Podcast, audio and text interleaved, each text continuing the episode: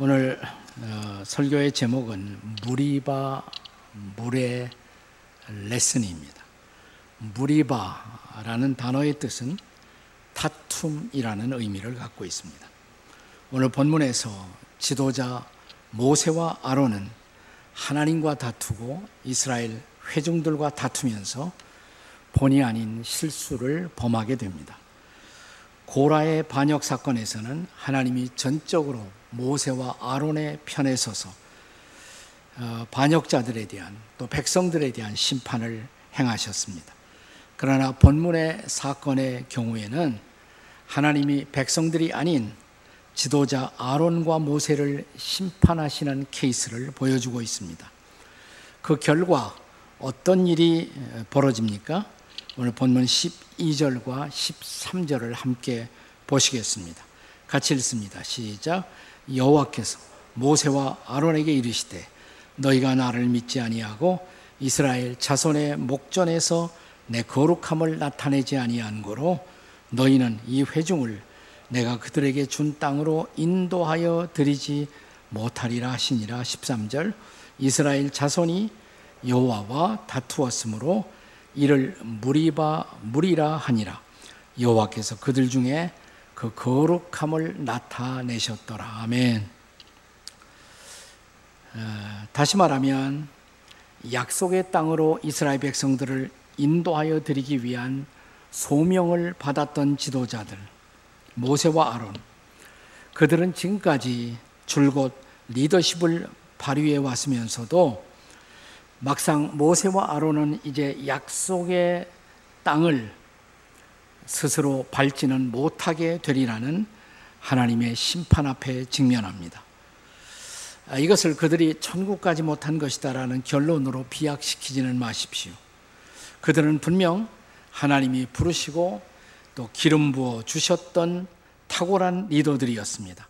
그들은 천국에 속한 백성들이었고 천국은 그들의 마지막 종착지였습니다. 그러나 본문의 사건으로 말미암아 리더로서 책임을 져야 할 자리에 서게 된 것이고 그 책임에 대한 심판으로 지상에서 누릴 수 있었던 어떤 특권을 박탈당한 것이고 그것이 바로 약속의 땅을 눈앞에 바라만 보고 그 땅을 밟지 못하게 된 불행한 결과였던 것입니다. 자, 그렇다면 정확하게 리더로서 무리바 불의 사건에서 그들의 실수, 그들의 잘못은 무엇이었을까요? 본문 12절에서 성경은 분명하게 그들이 나를 믿지 아니하고 나 여호와를 믿지 아니하고라고 말씀하고 있습니다. 모세와 아론은 분명히 하나님을 믿고 신뢰한 사람들이었습니다. 그들은 믿음의 사람들이었습니다. 그럼에도 불구하고 오늘 본문의 무리바 불의 사건에서만은 이 믿음의 사람들이 전혀 믿지 아니하는 사람들처럼 행동하고 있었다는 것입니다. 이런 경우를 가리켜서 우리는 신앙인의 불신앙 이렇게 말할 수가 있습니다. 한번 따라서 해보세요. 신앙인의 불신앙.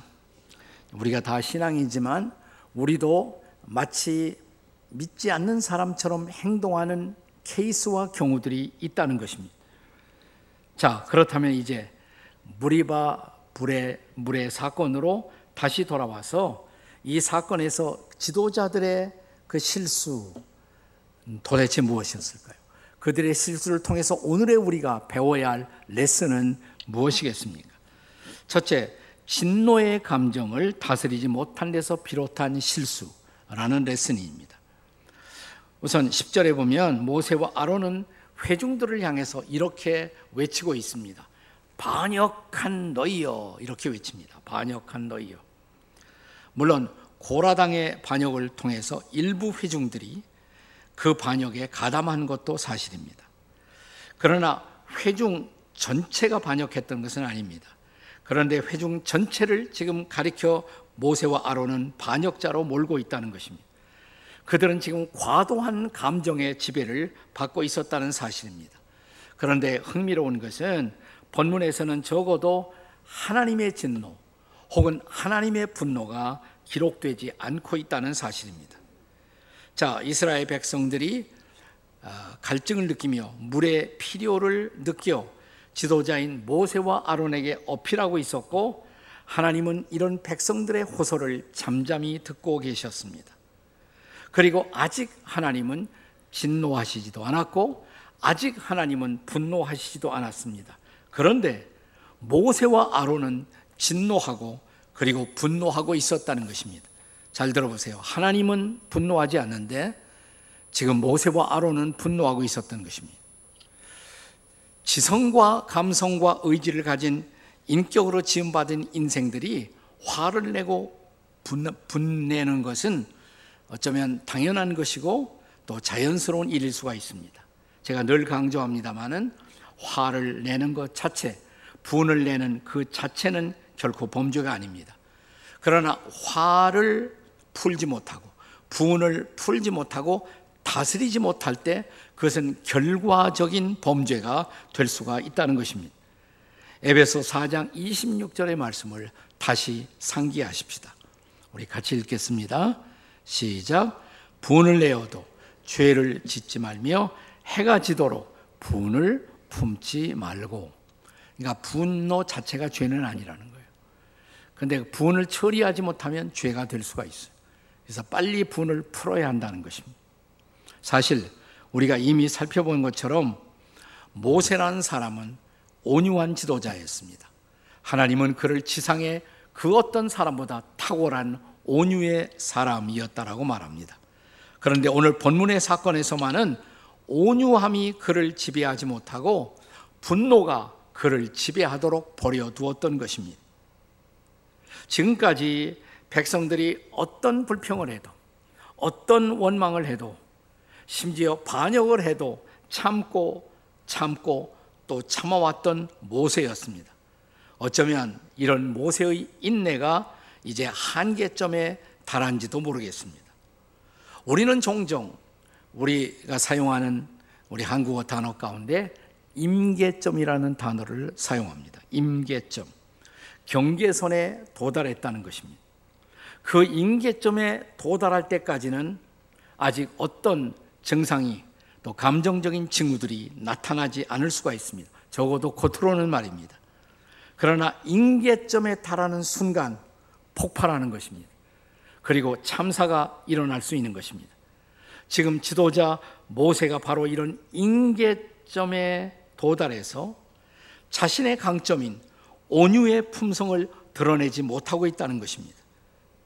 그래서 지도자의 시간에는 사실 방학이 없습니다. 끝까지 긴장할 수밖에 없습니다. 어쩌면 그것이 지도자의 숙명일 수가 있습니다. 모세는 위대한 지도자였습니다. 그러나 한순간 그의 지도력의 인계점이 돌파되고 누수 현상이 발생했던 것입니다. 그리고 돌이킬 수 없는 역사의 오점을 남기고 말았습니다. 그리고 이 다스려지지 못한 분노로 결과적으로 또 궁극적으로 하나님의 거룩하심을 훼손했던 것입니다. 자, 이제 본문 12절의 말씀을 다시 한번 기억하십시다. 함께 읽겠습니다. 시작. 여호와께서 모세와 아론에게 이르시되 너희가 나를 믿지 아니하고 이스라엘 자손의 목전에서 내 거룩함을 나타내지 아니한 거로 너희는 이 회중을 내가 그들에게 준 땅으로 인도하여 드리지 못하리라 하시니라. 배워야 할 첫 번째 레슨, 우리의 분노, 진노의 감정 다스려져야 한다는 것입니다. 다스려지 못할 때의 참사의 레슨을 배우게 됩니다. 두 번째, 본문이 가르치는 또 하나의 중요한 레슨은 자신들이 해결자 하나님을 자처하는 데서 비롯된 실수, 그 레슨을 배울 수 있어야 합니다. 본문 10절의 말씀을 한 번 더 읽겠습니다. 10절 한 번 더 읽습니다. 시작. 모세와 아론이 그 회중을 그 반석 앞에 모으고 모세가 그들에게 이르되 반역한 너희여 들으라 우리가 너희를 위하여 이 반석에서 물을 내랴. 자, 지금 모세는 반석에서 물을 내는 주체가 누구라고 말하고 있습니까? 우리가 그랬어요. 우리가 너희를 위해서 반석에서 물을 내어야 하겠느냐? 사실 반석에서 물을 내는 이 기적의 사건은 이번이 처음이 아니에요. 두 번째입니다. 자, 이스라엘 백성들이 출애굽하고 애굽을 떠나 광야로 나온 지 비교적 초기에 그들은 르비딤이라는 장소에 도달했습니다. 이것은 40년 광야 생활의 초기 사건입니다. 자, 그런데 이번에는 출애기 17장에 나오는 느비딤의 사건과 달리 시간이 한 40년 더 흘러가요. 이제 광야 사건의 거의 마지막이 가까운 끝머리에 일어났던 사건이었습니다. 자, 과거 40년 전이죠. 반석을 모세는 지팡이로 쳐서 물이 쏟아지게 했고 백성들의 문제를 해결했습니다. 자, 이 사건을 경험했던 모세는 그것이 하나님의 기적이고 또 하나님의 사역이었음을 아마 순간적으로 망각했던 것입니다. 그리고 마치 자신들이 기적의 주체인 것처럼 착각했던 것입니다. 그리고 우리가 또 한 번 동일한 기적을 내어 물을 내어야만 하겠느냐? 그리고 그들이 기적의 주체였던 것으로 착각을 했던 것입니다. 진정한 해결자, 문제의 해결자, 궁극적인 해결의 원천이 하나님이심을 망각하고 있었던 것입니다. 자, 그때 옛날 40년 전 르비딤에서는 모세가 이렇게 말했어요. 너희가 어찌하여 여호와를 시험하느냐? 백성들이 여호와를 시험한다고 나무라고 있었던 것입니다. 그런데 모세는 지금 40년 후 자신이 이 시험을 받는 주체가 되어 있었던 것입니다. 과거의 성공이 모세로 하여금 잠시라도 그가 하나님의 도구였음을 하나님의 방편이었음을 망각하게 한 것입니다. 맞습니다. 하나님은 어느 시대에서나 하나님의 사람들을 불러서 쓰십니다. 그들은 하나님의 사역자들입니다. 그러나 그들이 결코 잊지 말 것은 그들이 하나님이 아니라는 것입니다. 하나님이 써주셨던 사역자이지 하나님은 아니라는 것입니다. 그래서 저는 하나님의 사역자들의 자질 중에 하나, 그러니까 움직이지 말아야 할 자질 중에 하나가 뭐냐? 주제 파악이에요.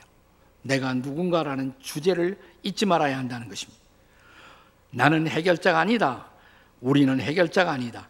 하나님만이 해결자이시다. 라는 하나님의 주권 의식을 망각하지 말아야 할 것입니다.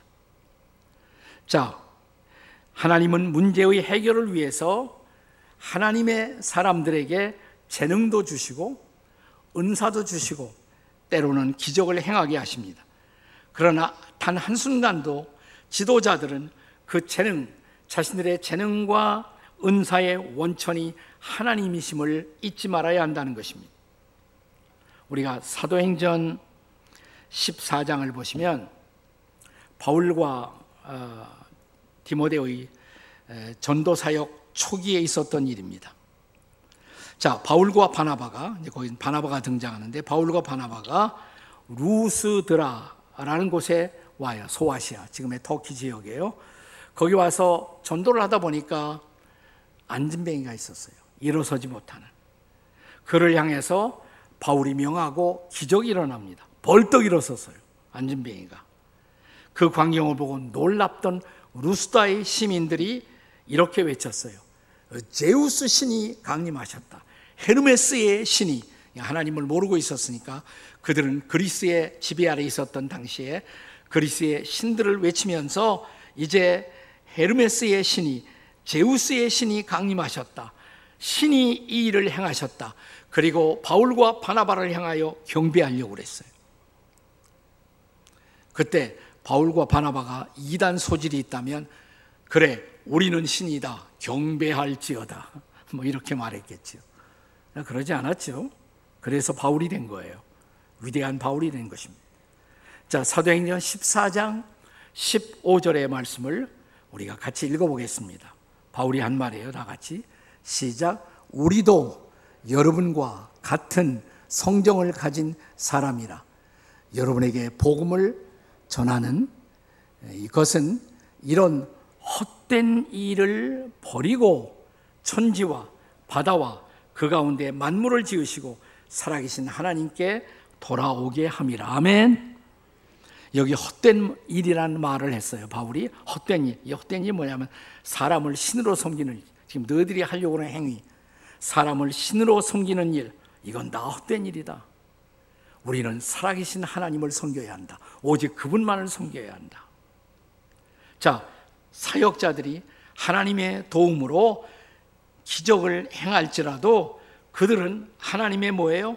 도구, 하나님의 방편일 따름입니다. 문제의 해결자는 유일하시고 살아계신 하나님 한 분뿐임을 잊지 않는 여러분과 제가 될 수 있기를 주의 이름으로 축원합니다.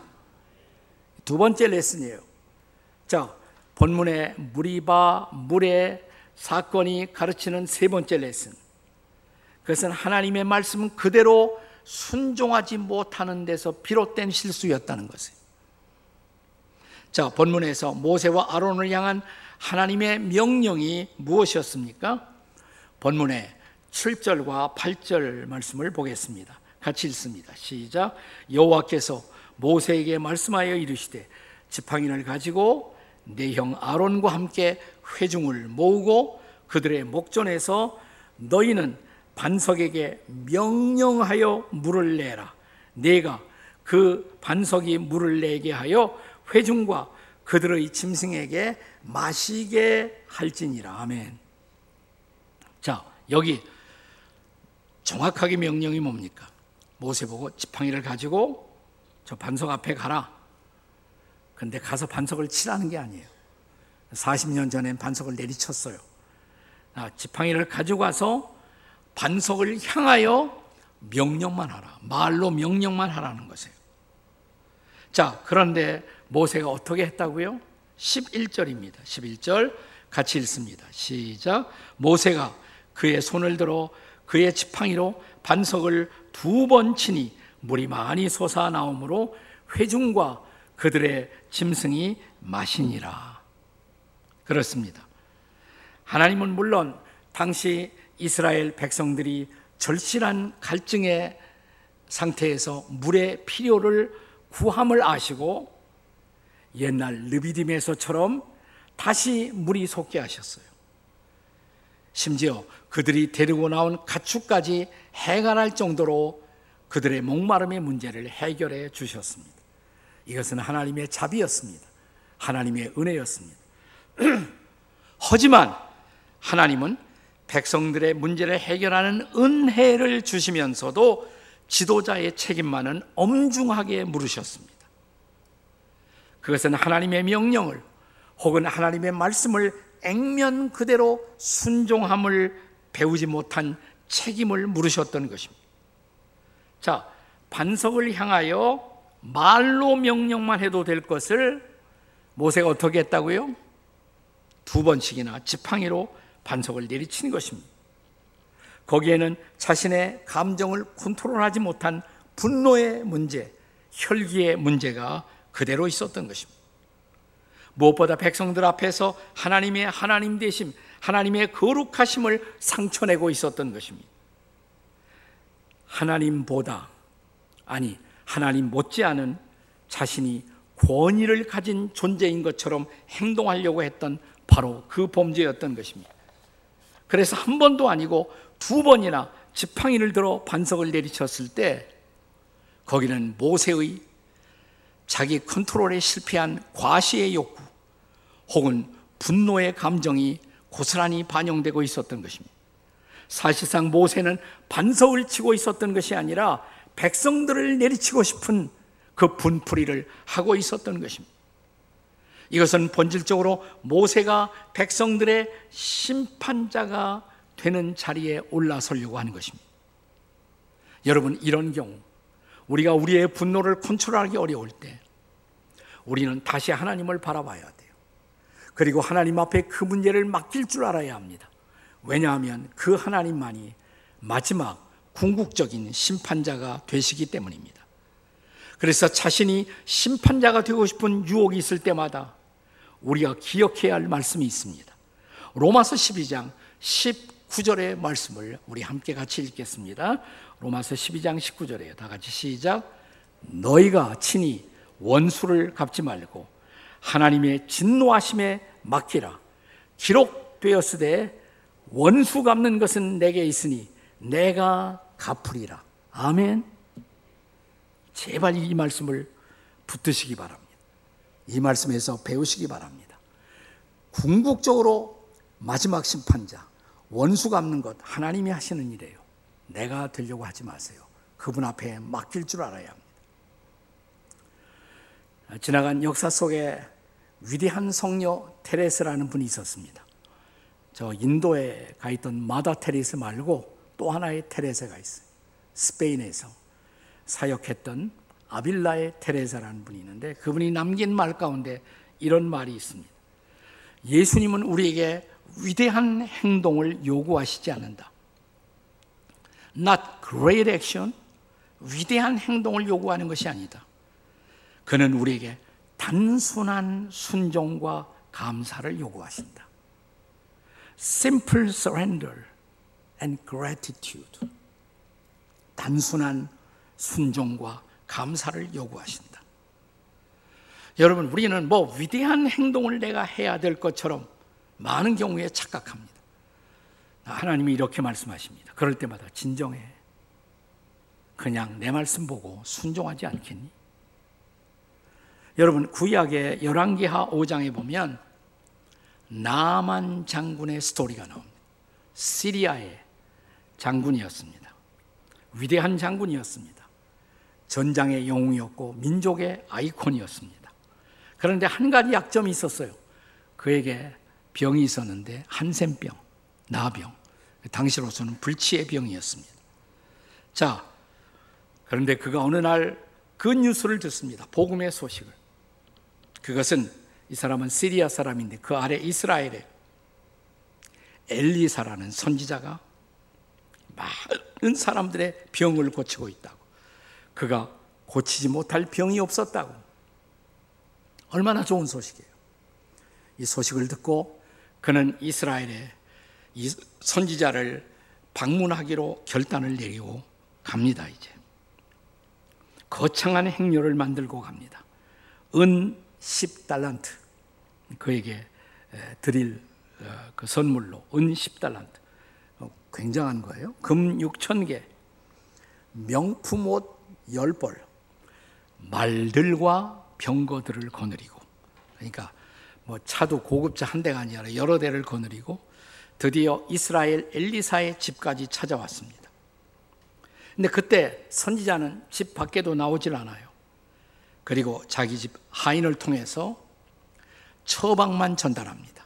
당신 병 고치기를 원한다면 여기서 멀지 않은 곳에 요단강이 있다고. 거기 가서 일곱 번 씻고 나오라고. 그러면 당신은 깨끗할 것이라고.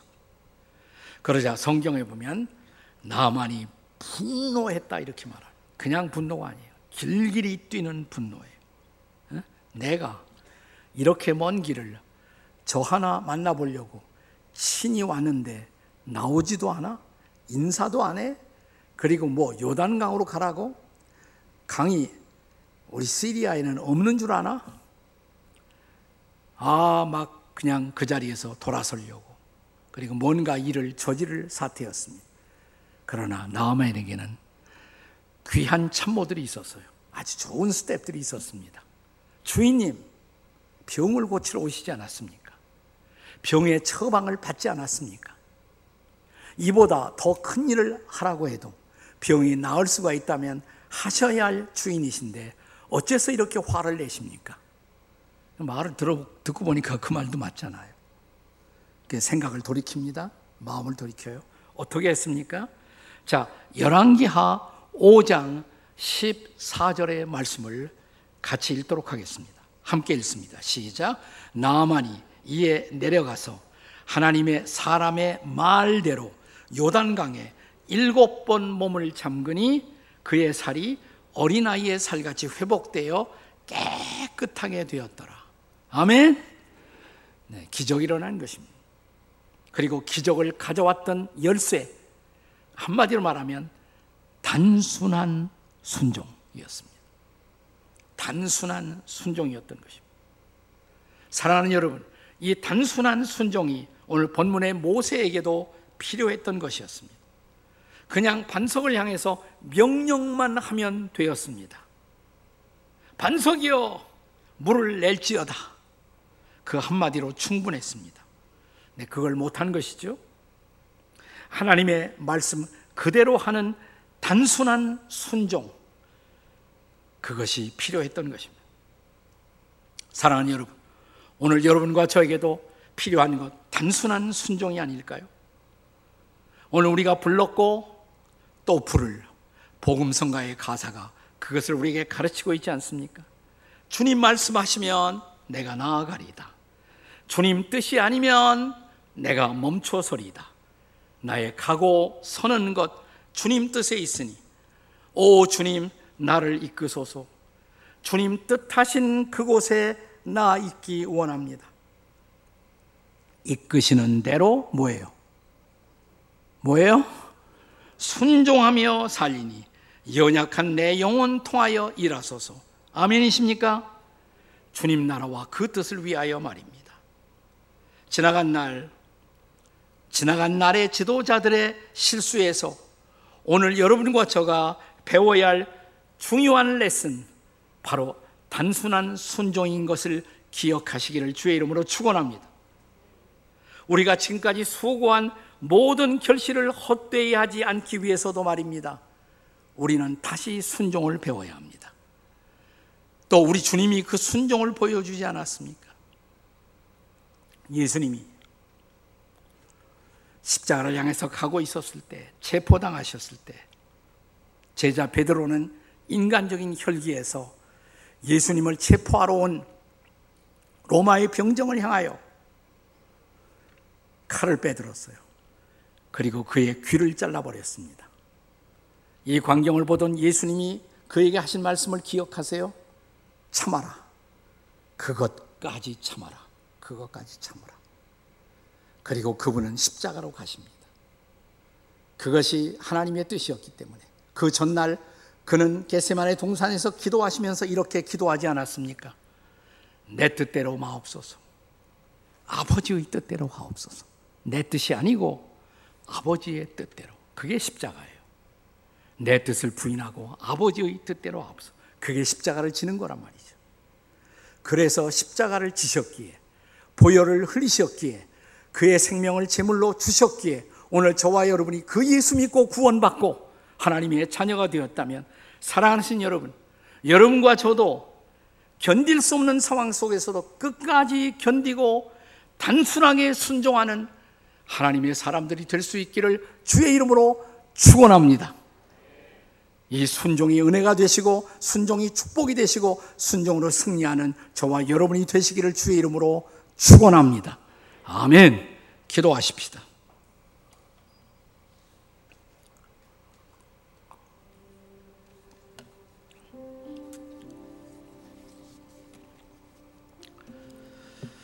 날씨가 덥죠. 아주 무덥습니다. 우리가 쉽게 긴장을 풀 수가 있고 또 더위 속에 우리가 쉽게 분을 낼 수 있고 화를 낼 수가 있습니다. 그러나 분노의 지배를 받지 마시고 성령의 지배를 받으십시오. 주님, 저를 다스려 주옵소서. 성령님, 저를 다스려 주옵소서. 제가 어떤 상황에서도 성령의 사람으로 하나님의 사람으로 살게 하옵소서. 순종하며 살게 하옵소서. 우리 다 같이 그 주님을 부르시겠습니다. 주님, 다 같이 주님, 주님, 순종을 가르쳐 주옵소서. 우리 주님 부르짖고 함께 통성으로 기도하시겠습니다. 주님, 우리가 기도합니다. 우리로 순종을 배우게 하옵소서. 우리를 화내지 않게 하시고 분노하지 않게 하시고 분노의 지배를 받지 않게 하시고 하나님의 지배를 받고 성령의 지배를 받아 살아가는 하나님의 백성들이 될 수 있도록 주여 성령으로 우리를 터치하시고 우리를 다스려 주시고 우리를 인도해 주시옵소서. 사랑하는 주님, 어떤 경우에도 분노의 종이 되지 않도록, 분노의 지배를 받지 않도록 도와주십시오. 성령의 지배를 받도록, 하나님의 지배를 받도록, 하나님에게만 순종하는 순종의 사람으로 살아가게 도와주시옵소서. 이 여름철도 하나님의 말씀으로 무릎을 꿇는 기도로 하나님을 바라보고 순종으로 여름철의 무더위를 이겨내고 승리의 사람으로 살아가는 우리 모두 되게 해 주시옵소서. 예수님의 이름으로 기도합니다. 아멘.